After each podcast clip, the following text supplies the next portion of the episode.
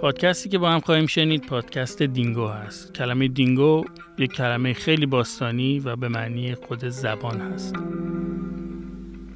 در این رشته برنامه ها می‌خوایم سابقه زبان ها رو در فلات ایران توضیح بدیم.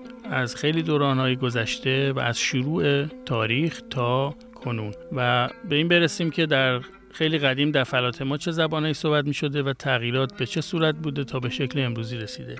پادکست دینگو در وبسایت رادیو فردا تمام پادگیرها و حتی در کانال تلگرام فردا پادکست قابل شنیدن نظراتتون رو بنویسین و دینگو رو دنبال کنید